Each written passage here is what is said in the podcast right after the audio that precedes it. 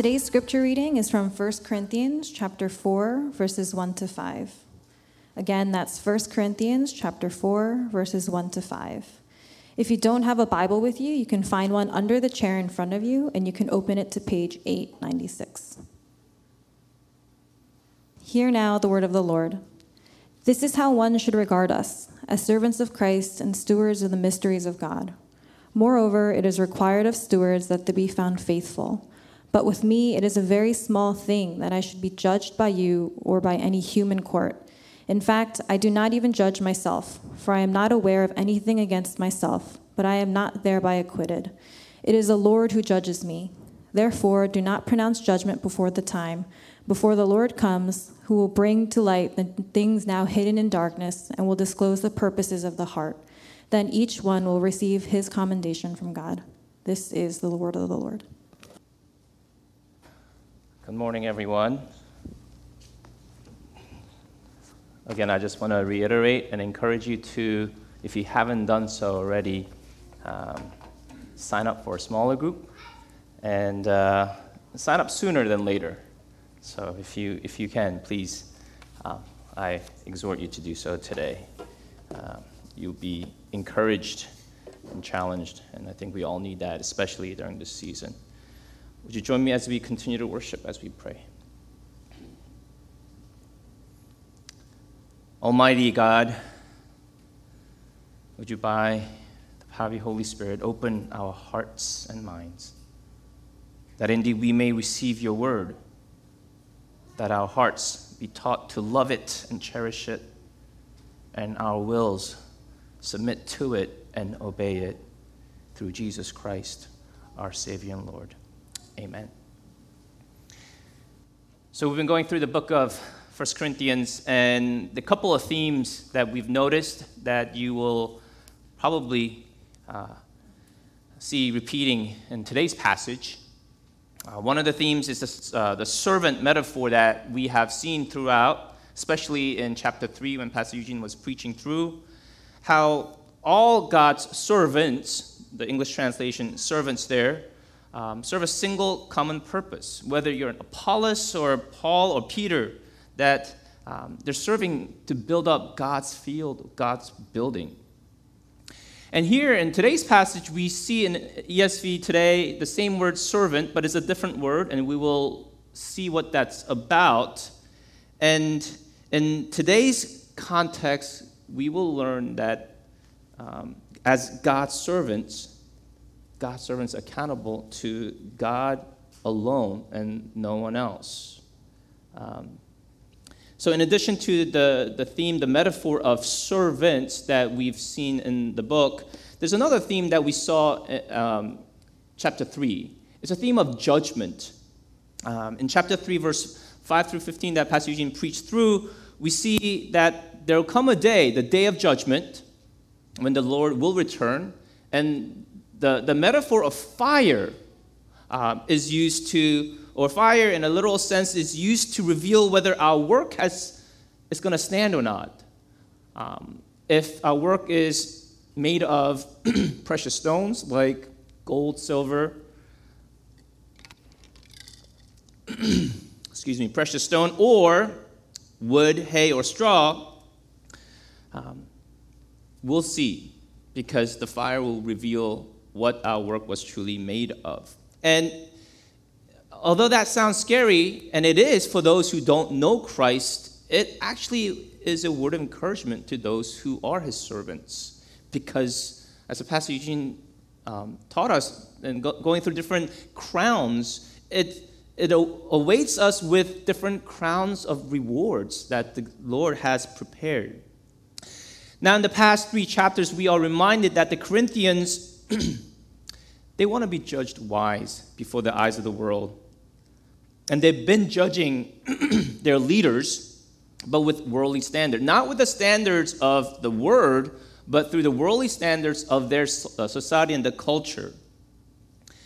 In today's passage, we're reminded as we go through these two big metaphors of servants, a different word that you might not have heard before, stewards, a word that if you've been coming to CGS, you've heard, and it's going to be a review. um, as we look at those two big metaphors, there's only one person with a singular prerogative to judge and also, as a judge, bestow praise, and that's God and God alone.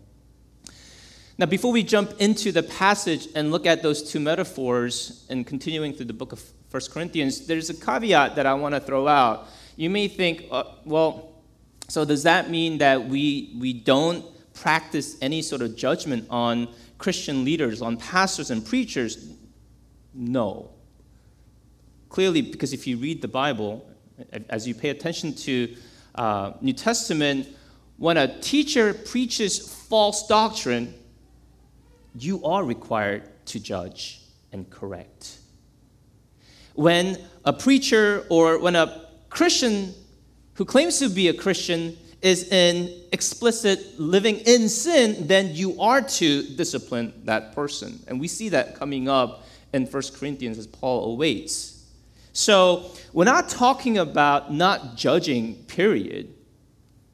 At times, it warrants judgment, especially when teachers, preachers teach false doctrine or they're living in sin.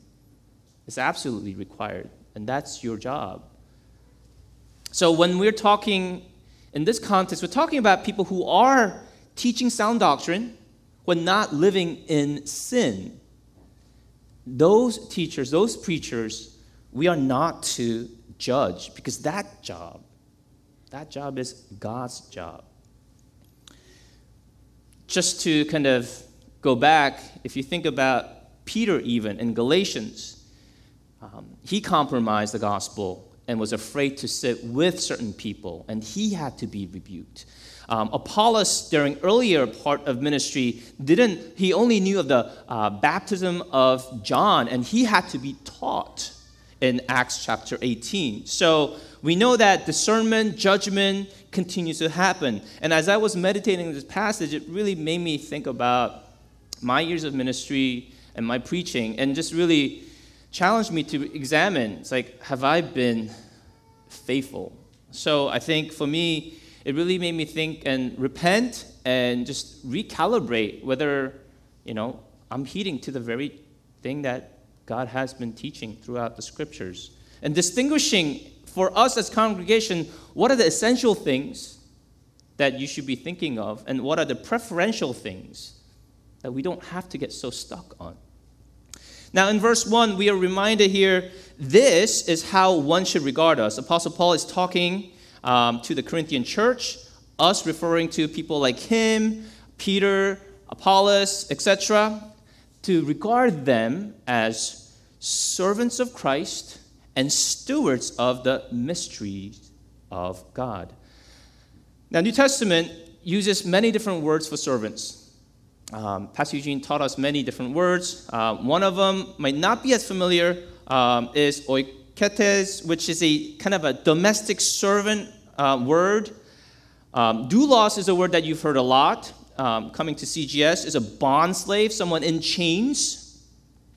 Um, diakonos, you've heard a lot because that's the word that's used um, to refer to deacons. Jesus came um, not to be deaconed, but to deacon. Diakonos is the word, and that's a server, a servant. But in today's passage, it's actually a different word that some of you might not have heard before. And this word is a word used um, in the context of a galley, a big ship back in the Old Testament, uh, old times, in the uh, Jesus times. And this word is um, huperestes. Now, uh, Romans, Greeks, Persians, um, Phoenicians, excuse me, they use these uh, ancient vessels called trireme. If you uh, are into, you know, ships, you probably know what that is. And typically, these triremes have three tiers of rowers. Um, so you have rows sticking out at different level, one, two, three. Um, and the huperestes are the rowers on the bottom third level. So they are the lowest of the rowers, and when they're supposed to row, um, they hear the drum or whatever signal they receive, they row. They have really no say the only thing they got to do is when they're supposed to row, they row. Now, that word eventually came to represent just people at the bottom. It's kind of like the, the low, the subordinate, those who do menial tasks, kind of the lowest of the all servants. And this is the word that Apostle Paul uses. Consider us, regard us as servants in this way. Um, and because, here's the key yes, they are galley servants rowing at the bottom, but we are not your servants. We are servants of Christ. We row to his command. As Christian leaders, um, we are servants of Christ, one master, Jesus himself. I think it's tempted at times for me to think um, it's tempting to want to please people. Um, I think when you do a survey of people who go into ministry, uh, one of the traits that people notice is they like to serve, and the language they use is like they like to serve people. But actually, that's a very dangerous way of thinking and entering a ministry. And if, we, if, you are, if you are prone to like to serve people, then the tendency is to, instead of keeping God as the master to please, we can easily be swayed and want to please people. The master is Christ himself. So I when I serve Christ as master, then I can serve you the best. But if I try to serve you, then I can easily be misled into lesser things than what would truly be helpful. And where is a room for glory if you are a you know, third row galley rower? There's no glory. You're a servant who's supposed to just do what you're told to do. If you don't do it, then you get in trouble. But your job is to row.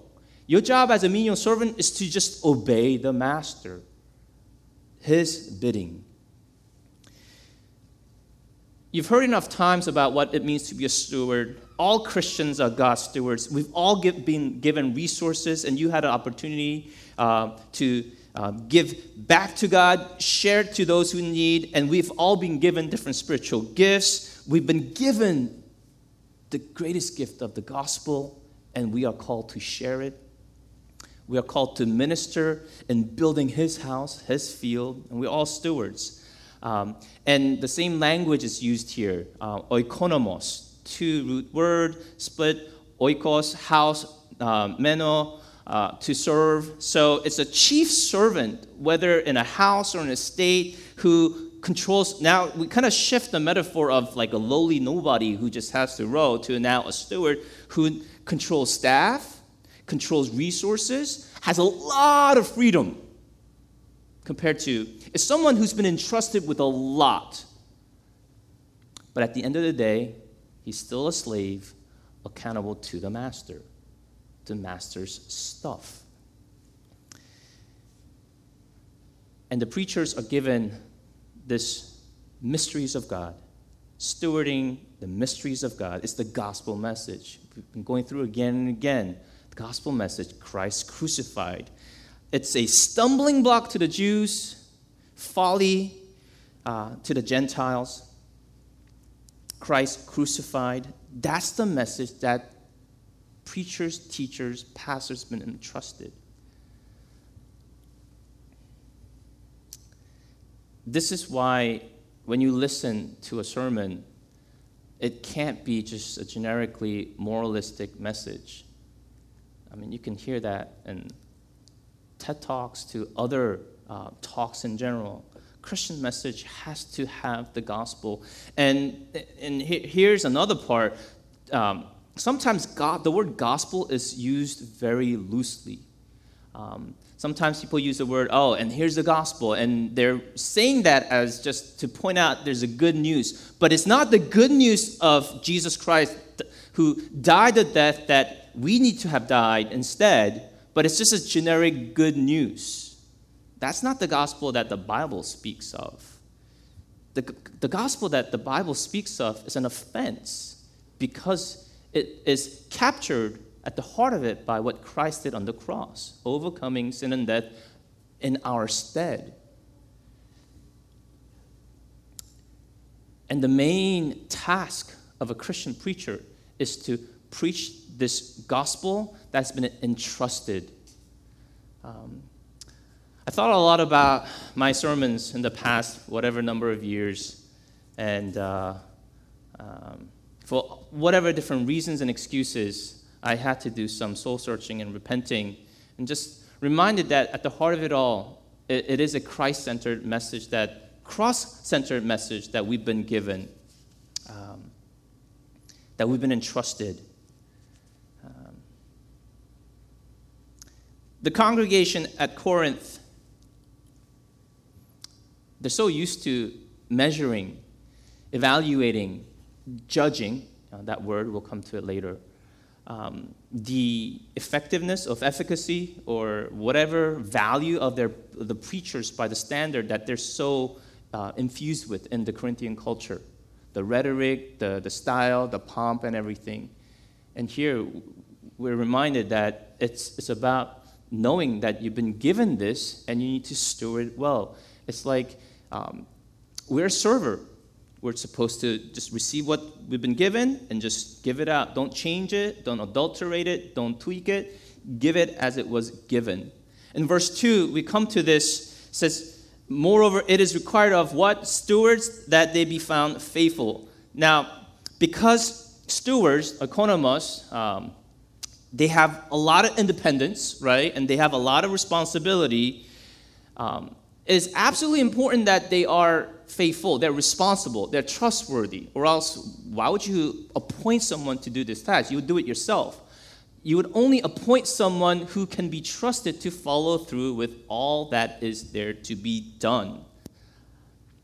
And what is Paul saying is, you can't judge me because I'm going to be judged by the master. I am a steward. We're all fellow servants.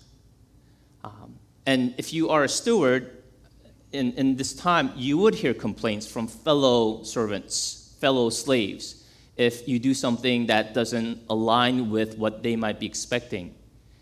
But at the end of the day, that steward is going to be answering to the master, not to the fellow servants who are working in serving the household of God. Why can't these Corinthians judge Paul? It's because at the end, they're all servants of God, and it's going to be the master who's going to be judging them, including him. It's not their job to judge him. There's only one person that you're going to be waiting to hear, Well done, good and faithful servant.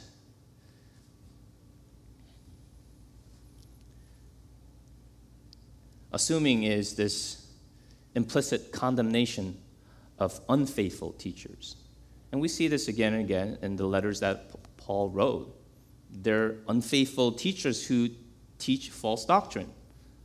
And he points them out, attacks them for all the Gnostic influence to whatever um, gifts that they may have that compromises the essence of the gospel that was given. Um, I mentioned that all of us Christians are stewards, and 1 Peter 4 tells us that. But um, teachers, preachers, um, in James chapter 3, um, are going to be held with a greater judgment. It's a scary thing to stand here um, because Bible tells us that we will be judged more strictly. Um, in that sense, ministers, preachers, teachers are kind of like bankers who's been given a great deposit, been entrusted with this mystery, mysteries of God, the, this gospel. And God wants us to be faithful. Not be so consumed about being original, kind of um, creative, but just be faithful. This is what you've been given. Be faithful and feed the sheep. Um, we don't have the authority to change anything. We're just a steward entrusted. in the past, probably a decade or longer, church has been influenced by different kind of uh, cultural kind of uh, factors, and you know, there's been a lot of language of creativity in church, um, with all the best intentions. And here's another way we're reminded: good intentions are just not enough if it's not grounded. Um, wanting to be creative to bring people in um, through ways that doesn't actually align with the word at the end is at best it's going to be bait and switch that's if you actually switch to the gospel but it doesn't honor god when people of god who's been entrusted are not being faithful um, I was uh, I had a conversation before COVID started. This young leader of a church in Bergen County reached out to me and asked for some just thoughts because he felt something was weird. He was, you know, one of the leaders in the young kind of ministry of the church, and he asked. He was telling me how his church leaders um, asked him and his fellow peers to do kind of a survey and ask, "Hey, what are you looking for in a church? What do you want?" kind of like asking for the comfort questions and preference questions. And it, and it sounded pretty much like a strategic polling, kind of like a focus group kind of questions. And I told them that's what, what businesses do to sell a product, right? And none of that aligns with anything in the way Bible teaches how a church should be led. Your church shouldn't be asking you what you want in a church. Um, so he kind of obviously he wouldn't have reached out to me if something didn't quite sit right. So we just talked about like biblical church, um, biblical theology, how church should be led, and I exhorted him to, um, you know, submit to the elders um, and not to take this as a kind of opportunity to just say and fight for what he wants or what he prefers, because that's not going to mature him, and that's not a biblical way of being a church. Um, but unfortunately, that sort of thinking has come into our current church culture. Um, but we're, we're told here God wants preachers God wants churches to be just faithful to the message of the gospel that's been given. Don't corrupt it, don't tweak it. Just be faithful. Don't try to be just creative, but just be obedient.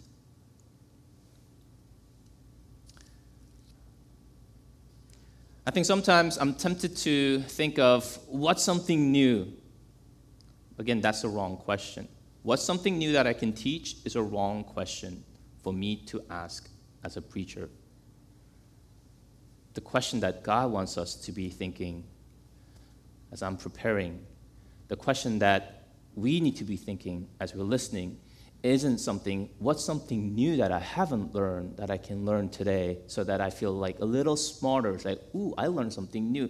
That totally misses the point. The important question is, what does the Word of God teach? And how can we trust it, obey it, and live it out? As our brother Sam prayed in the congregational prayer. When we were going through the book of Matthew and came to chapter 25, we, we hit that section about um, the servants, the parable of talent, and we know the master's response. And it's well done, good and what? Well done, good and faithful servant. Well done, good and faithful servant. In verse 3, as we continue, uh, Apostle Paul says, But with me, it is a very small thing that I should be judged by you or by any human court. In fact, I don't even judge myself. So here the word judge is used a couple times, um, twice. And it's not like a final verdict judgment. It's more like the word like examine or scrutinize. It's what you would do before the final verdict, okay? And um, he's essentially saying, you know what? Your human assessment of me or any other teachers It really doesn't matter because what really matters is at the end, the verdict, the judgment that God's going to make in the final day. Whether by you or by human court, and actually, literally, it's a human day, kind of echoing back to uh, the previous chapter, the judgment day, right? It's the same kind of uh, uh, metaphor here in chapter 3, verse 13. Uh, just like I mentioned, if you're an estate manager and you are a steward, you will be criticized by fellow servants who are under you because you have people that you need to make sure does stuff for the master's goal. Um, but at the end, it, it doesn't matter. Um, it doesn't matter what you think, Corinthian church. It doesn't matter what the court may say. And to be honest, it doesn't matter even what I think I am doing, whether I think I'm doing well or poorly, it, it doesn't matter. My self esteem or my assessment of self actually doesn't matter. Human assessments don't matter. At the end, God's verdict matters.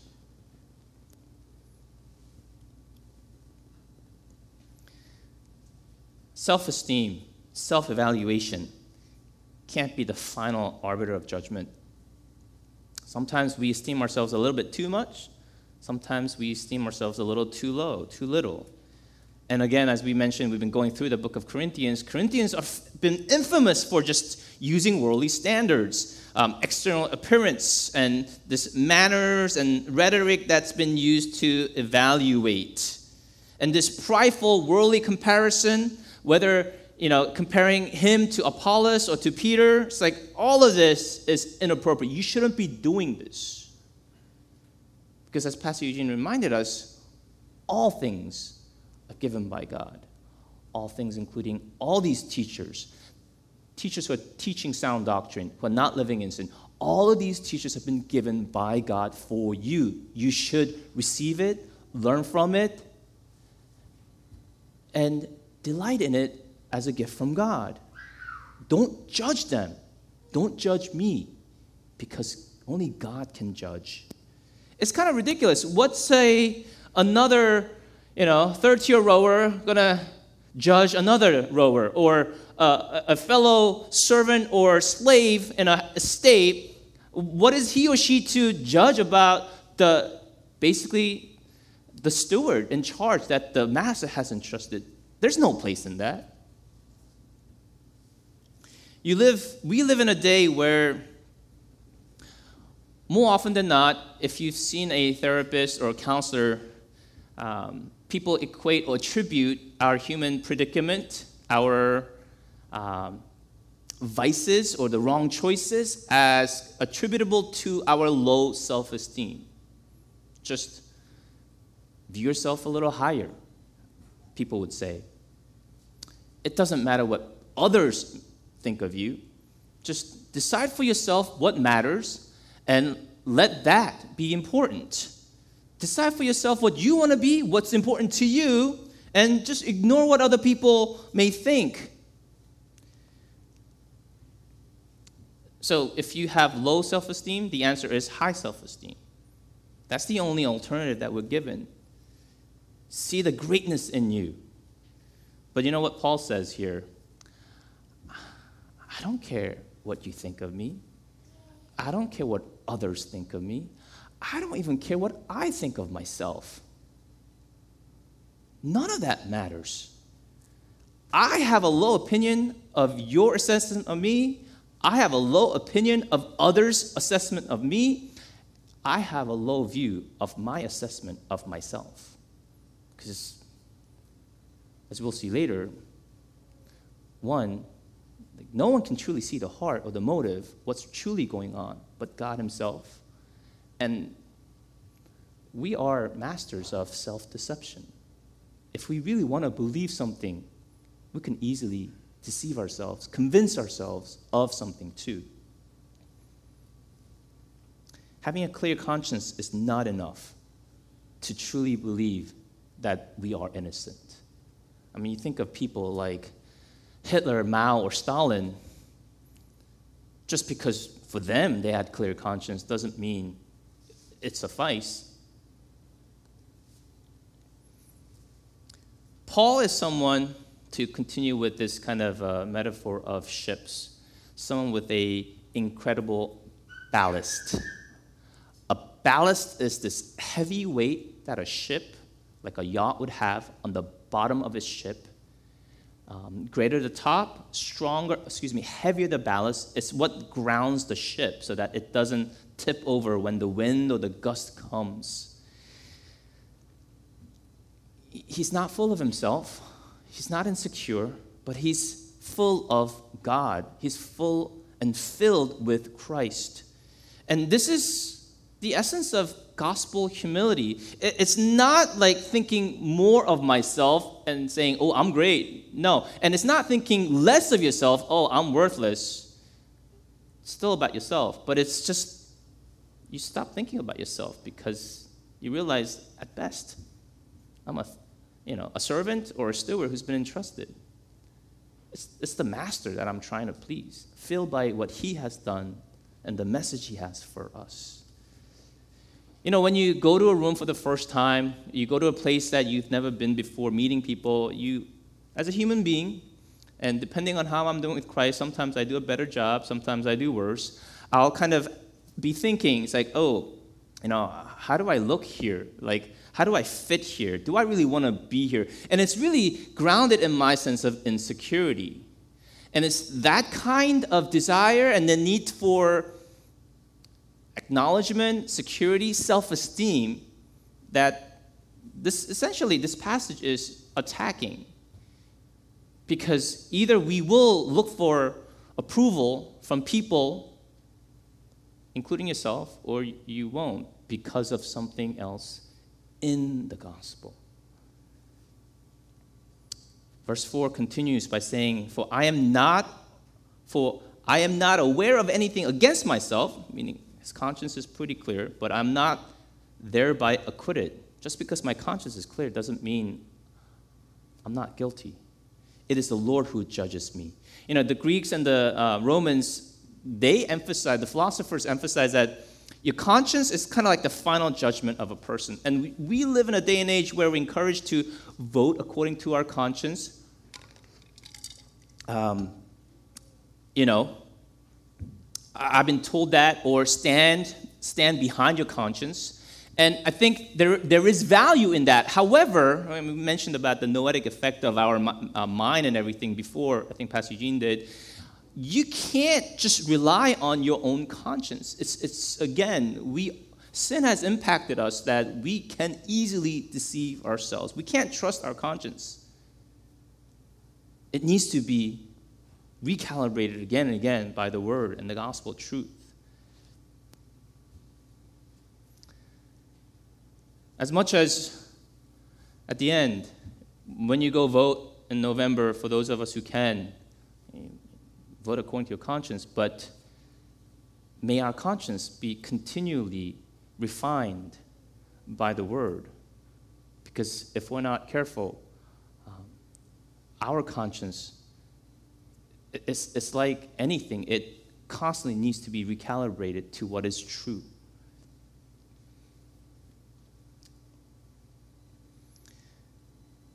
One of the things that I kind of think about when we, I haven't done it recently, but when we do confession of sins, we typically think about confessing our sins of commission. That's like the lowest level of sin, meaning the bad things we do. When you're little, you, you, you say, oh, I did something wrong, right? I punched somebody, I lied to somebody, or I stole something.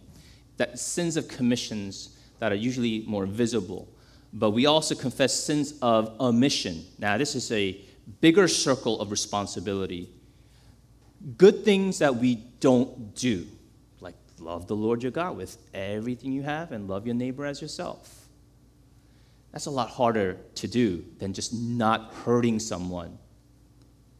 But however, I think when I think about the whole conscience part and, and the noetic effect of our sinfulness because of Adam, is that even when you do good, you can still do it for the wrong reason. It doesn't mean you shouldn't do good, but it sometimes is about not God, It's not really for the well being of the other person, but if we're not careful, it's really about us.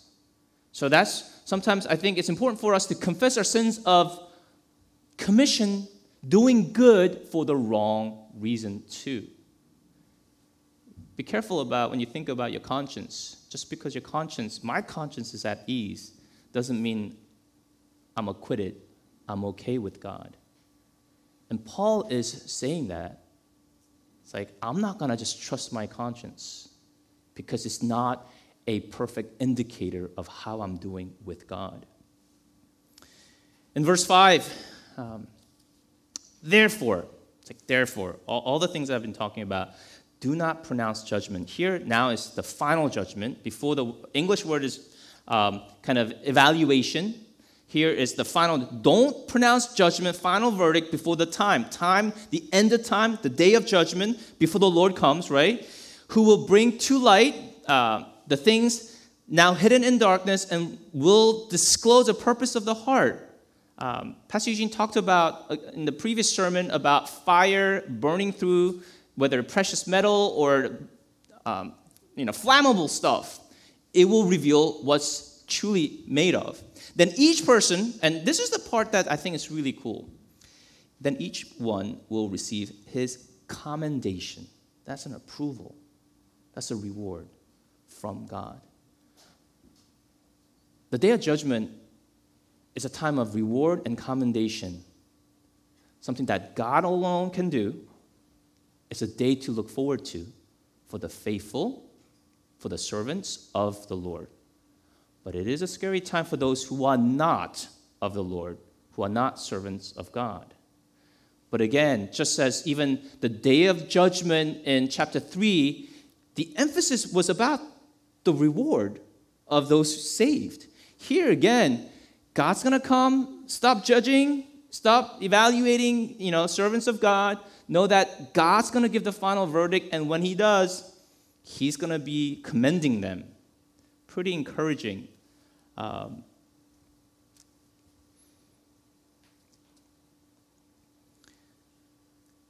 at the end, we don't know the end of the story. You know, we, we know people um, in ministry, and until they actually pass away, we, we don't know how they will finish. There's been a recent unfortunate event in one large religious institution where one of the key leaders um, did something just really foolish, to say the least. Um, we don't know how a person will finish the race that's been given. So we can't make that kind of a judgment. And that's what we're to hold back. And you and I are not God. We can't see the heart of someone. So don't judge. Stop evaluating. Again, evaluate false doctrine, evaluate, judge sinful living, but we're talking about if they are not teaching false doctrine, if they are teaching sound doctrine, they're not living in sin, stay away from that kind of judgment. Stay away from that kind of assessment. That's not for you to do. You are another third uh, level rower. You are at best another servant in that household. Just be faithful. Let the master be the one judging when he comes.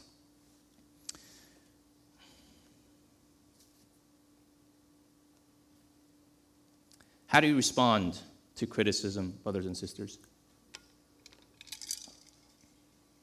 Do you get devastated when someone says something to you that points something out?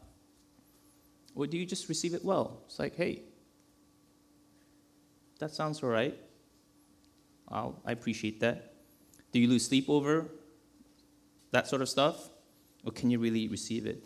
What if our community uh, as a church as disciples, as servants of Christ, stewards of the gospel, what if we don't need to, we don't need to like fight for or seek so be so desperate for honor.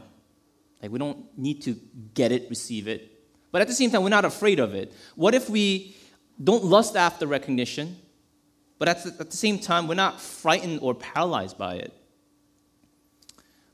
What if, as people of God, as servants of God, as stewards of God, we're not like dreaming of like hitting a self-esteem home run as one person would say but because we already know who we are and whose we are just learn to be faithful and content.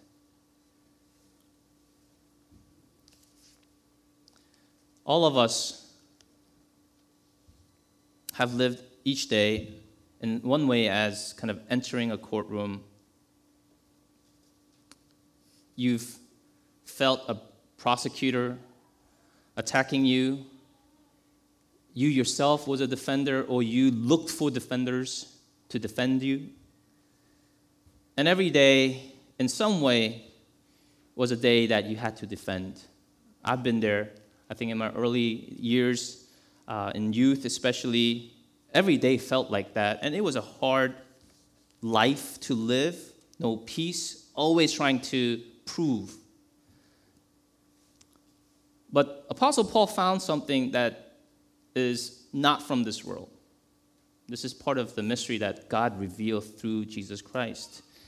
For him, why is he able to not care about human assessment, including himself? How, is, how does he do that? It's because fundamentally he believes in a different verdict that's in. You can't justify me. Other people can't justify me. I can't justify myself. At the end of the day, only God's judgment counts. God's judgment made through Jesus Christ. It is only this gospel, Christ crucified, stumbling blocks to Jews, foolishness, folly for the Gentile, that allows us to hear the verdict not guilty. You are right before me because of Jesus Christ. It is this verdict. It is this verdict for those who trust in the finished work, the substitutionary work of Jesus Christ on the cross, that allows Apostle Paul no longer to enter that court anymore. He doesn't have to be standing anymore because verdict is in. Are you tired of standing on trial every day for those of you who do not know Jesus? Jesus invites you to himself.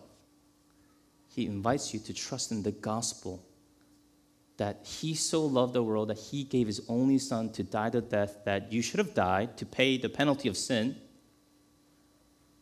But to those who trust in what he did, gives eternal life. And for those of us who find ourselves, we, we say we're Christians, maybe you find yourself going back to try to prove. If you find yourself listening a little bit too much to what people have to say about you, or if you find yourself listening a little too much to what you have to say about you, then we got to go back to the room where Jesus stood on your behalf. We need to remember that Jesus stood in that courtroom, he went to trial. He was the sacrificial lamb for the sin of humanity. He was struck, not you or me. He was unjustly tried, and he was put to death as our substitute. That's the only place we can go back to so that we don't need to enter into any human court because the verdict is in. Christ has paid the penalty. Jesus took the condemnation that we deserved, was tried in our place, so that we would be accepted. The broken relationship with our Creator restored. That's why salvation indeed is by faith alone, grace alone, through Christ alone, for the glory of God alone, so that no one can boast. Brothers and sisters, as we continue to go through the book of 1 Corinthians, may we look at the gospel again, come back to that courtroom where Christ stood, so that we don't stand before any court in that sense, but only the ultimate judgment when Jesus returns and the commendation that he gives out to the faithful ones. May that be what we look forward to. Would you join me as we pray?